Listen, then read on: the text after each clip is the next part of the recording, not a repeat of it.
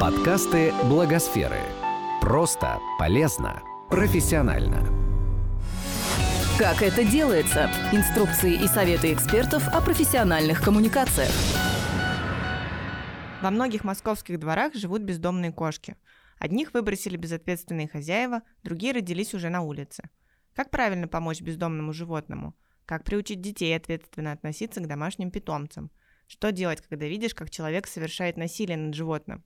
И почему помогать животным так же важно, как людям? На эти и другие вопросы отвечают генеральный директор фонда «В будущее», руководитель программы «Кота Шеф» Анна Лавриненко и заместитель директора благотворительного фонда «Образ жизни» по просветительским программам и проектам Мария Лежнева. Что приводит людей к тому, чтобы помогать животным? Рассказывает Анна Лавриненко. Мы очень много работаем с волонтерами, которые помогают кошкам на улице, э, и э, мы заметили, что чаще всего люди помогают тогда, когда понимают, что если они, то никто. Это не всем понятно с первого взгляда. Животное даже уже вот э, прям перед тобой видно, что ему нужна помощь, все равно человек думает, а может что-то еще, а я выложу фотографию в социальные сети, сейчас кто-нибудь приедет, а может быть фонд, а государство, где же государство, государство в этот конечно. момент? Должно.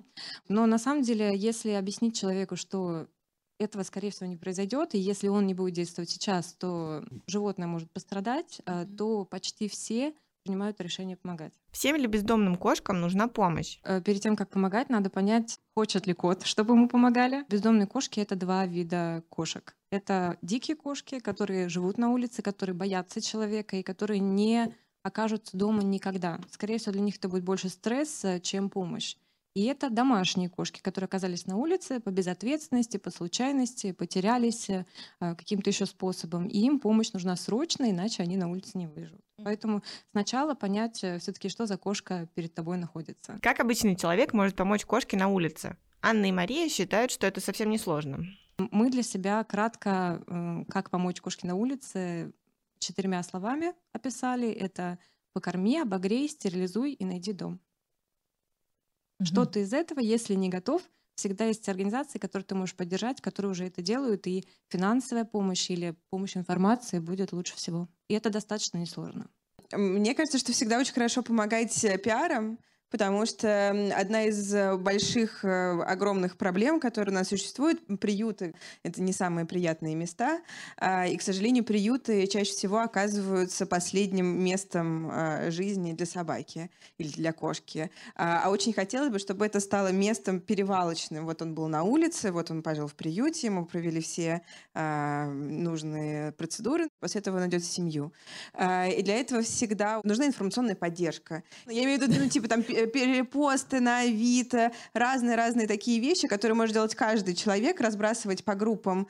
А, и этого всегда очень не хватает. Мы пришли вот э, в проекте Кота Шеф к такому, к такой формуле, что э, не только помоги, но и расскажи. То есть твой рассказ о том, что ты кому-то помог, это такая же помощь, потому что то, что ты помог, ты спас конкретное животное, допустим, а то, что ты рассказал об этом ярко, с эмоциями, там, с ужасом в глазах, таща это животное, например, к врачу, и потом счастливыми глазами, когда узнал, что животное все в порядке, например, а, это а, им это история, которая вовлекает новых и новых людей, и они видят, что это не страшно, что это это новая норма помогать. И на самом деле мы верим, что в каждом человеке это желание помочь, оно есть. И когда они видят, просто приобретают опыт, что это действительно возможно, а потом они тоже сделают то же самое.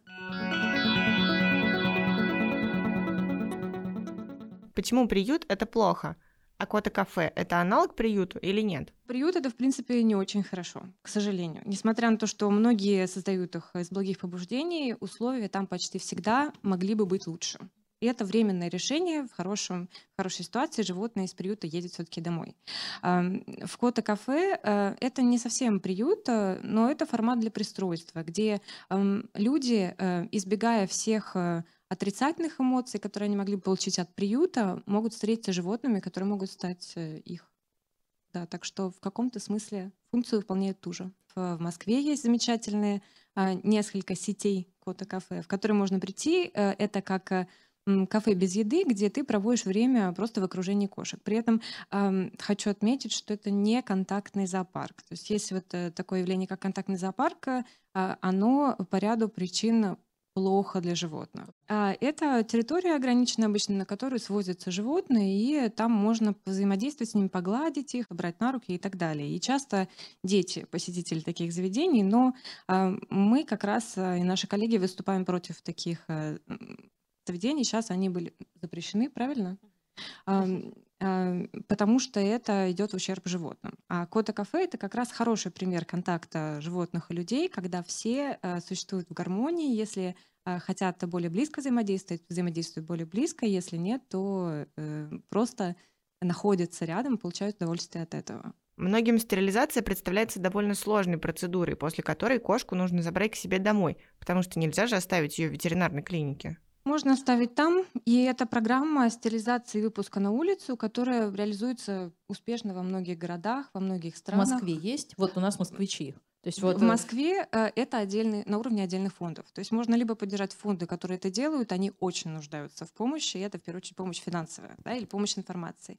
На сайте нашего проекта kotashef.rf э, собраны все фонды, которые занимаются стерилизацией. То есть найти в одном месте все ресурсы, выбрать, кому вы хотите помочь. Фонды, которые занимаются стерилизацией, выезжают на место сами или нужно вести животное к ним? У кого-то угу. есть переездная служба, кто-то сам комплексную услугу оказывает, то здесь угу. надо смотреть. Но а силы фондов, понятно, это не силы государства. Принят закон об ответственном обращении с животными, федеральный закон, то а, там прописана стерилизация уличных животных как один из способов помощи.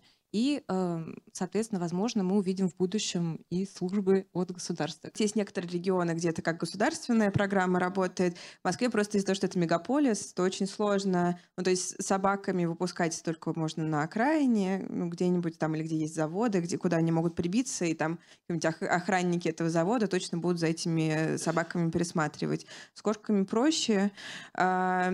И я скажу это чтобы все знали, что а, сейчас еще есть такая история, что кошкам зимой очень холодно.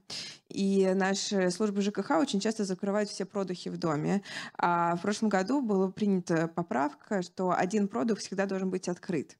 И если вы видите, что у вас все продухи закрыты, вы вполне можете идти к своей э, службе домовой и говорить, ребята, это так не положено, давайте-ка открывайте один продух, и тогда кошки смогут жить у вас э, в подвале, смогут греться, а, и у них появится шанс на то, чтобы они пережили эту зиму. Сколько времени заживает шов у кошки после стерилизации? стерилизации? Если это дикая кошка, то ей бывает достаточно 3-5 дней. Угу. Это достаточно, чтобы все зажило, и она была готова к жизни на улице. Больше ей будет сильным стрессом находиться в клинике. Если это домашняя кошка, то тут можно и домой ее забрать, все равно потом искать новый дом. Что делать, когда видишь, что человек совершает насилие над животным? За прошлый год произошло несколько очень хороших эм, событий в плане законодательства, связанных с животными. Одно из них — это были приняты поправки к 245 статье, и теперь на человека можно по-настоящему завести уголовное дело и по-настоящему ему его привлечь к ответственности. Добились этого абсолютно некоммерческие организации, за что им огромное спасибо. А, не последнюю роль в этом сыграли хабаровские живодерки, потому что был такой огромный резонанс, что это привело к ужесточению системы. Сейчас э, статья будет дальше дорабатываться, потому что в связи с принятием федерального закона об ответственном обращении с животными. Но, в общем, это прям такая хорошая история, что теперь можно писать в полицию и говорить, что вот произошел акт жестокого обращения с животными, полиция обязана завести уголовное дело.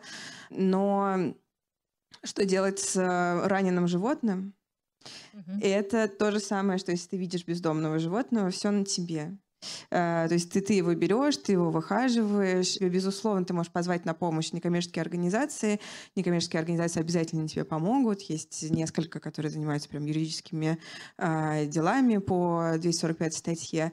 Но со, со стороны государства об этом мало кто знает, и мало кто этим занимается. То есть их еще нужно просвещать в этом направлении. Как родителям правильно говорить детям об обращении с домашними животными? рассказывает Мария Лежнева. У нас есть программа «Школа позитивных привычек». Когда мы говорим про животных, мы в первую очередь всегда говорим о том, что животные друзья. И для детей это часто становится открытием, потому что как это, что это какие-то друзья? Это, ну, это же почти игрушка, ты с, ней, ты с ней не гуляешь, ты ее не кормишь, это делают все родители в основном. И мы им рассказываем о том, как нужно заботиться, и очень много говорим как раз об ответственности, а, потому что мы с ними считаем, сколько денег вам понадобится на содержание того или иного животного, а, как часто ты, как, сколько ты тратишь на это времени, что нужно делать. Там никто не знает, что нужно стерилизовать, никто не знает, что нужно водить и прививать свое животное. Потому что кажется, ну он же там кошка живет дома, и что ей будет-то? У нас было э, занятие в детском саду, э, и Э, мы показывали в том числе, как правильно знакомиться с животным. То есть если ты видишь э, очень много детей, э, которые в парке набрасываются на собак, начинают их тискать, и понятно, что животные не всегда адекватно реагируют. И если это животное укусит ребенка, то виновато будет, конечно, животное в глазах общества. Но, к сожалению, это не совсем так. Потому что животное тоже, э, у него стресс от неожиданности, кто-то накинулся, какой-то незнакомый человек. А, и мы сегодня детям рассказывали о том, что чтобы познакомиться с незнакомой собакой, ты должен подойти, что она тебя понюхала, и потом можно аккуратненько погладить, и погладить там только по спинке в основном лучше, не нужно дергать за хвост. Мы рассказываем об ответственности, мы расскажем о, о безопасности, что безумно важно. А, и для нас главный посыл это, что животные правда твои друзья с точки зрения биологии или там зоологии не всегда правильно человеческие чувства переносить на животных. Но в плане гуманизации общества, гуманизации этих детей, гум, э, развития гуманного обращения к животным, э, наоборот, это очень важно, потому что когда дети видят, что животное, оно почти тот же человек, только говорить не может, э, это совершенно другое отношение, и оно намного более уважительное и для нас более подходящее. Как родителям объяснить ребенку, что лучше забрать с улицы или из приюта беспородное животное, чем покупать породистое? Не нужно покупать, что ну как раз, если это друг, то какого, какая разница? У него карие глаза или голубые, стоячие уши или лежачие. Главное, чтобы сердце ёкнуло, ты понял, что без него не можешь дальше уже играть, жить, гулять и, и есть все что угодно. Но вы должны понимать, что если вы э, просите у мамы щенка или котенка, то это значит, что вы за него отвечаете, кормите, гуляете, стираете, расчесываете, ногти подстригаете, к ветеринару водите. Почему важно помогать не только людям, но и животным? Когда ты помогаешь животному, ты помогаешь всему обществу. И если мы будем жестоко обращаться с животными, если мы будем видеть жестокость по отношению к животным на улице, дома, где угодно, в подъезде, мы не сможем жить в гуманном обществе, о котором мы мечтаем.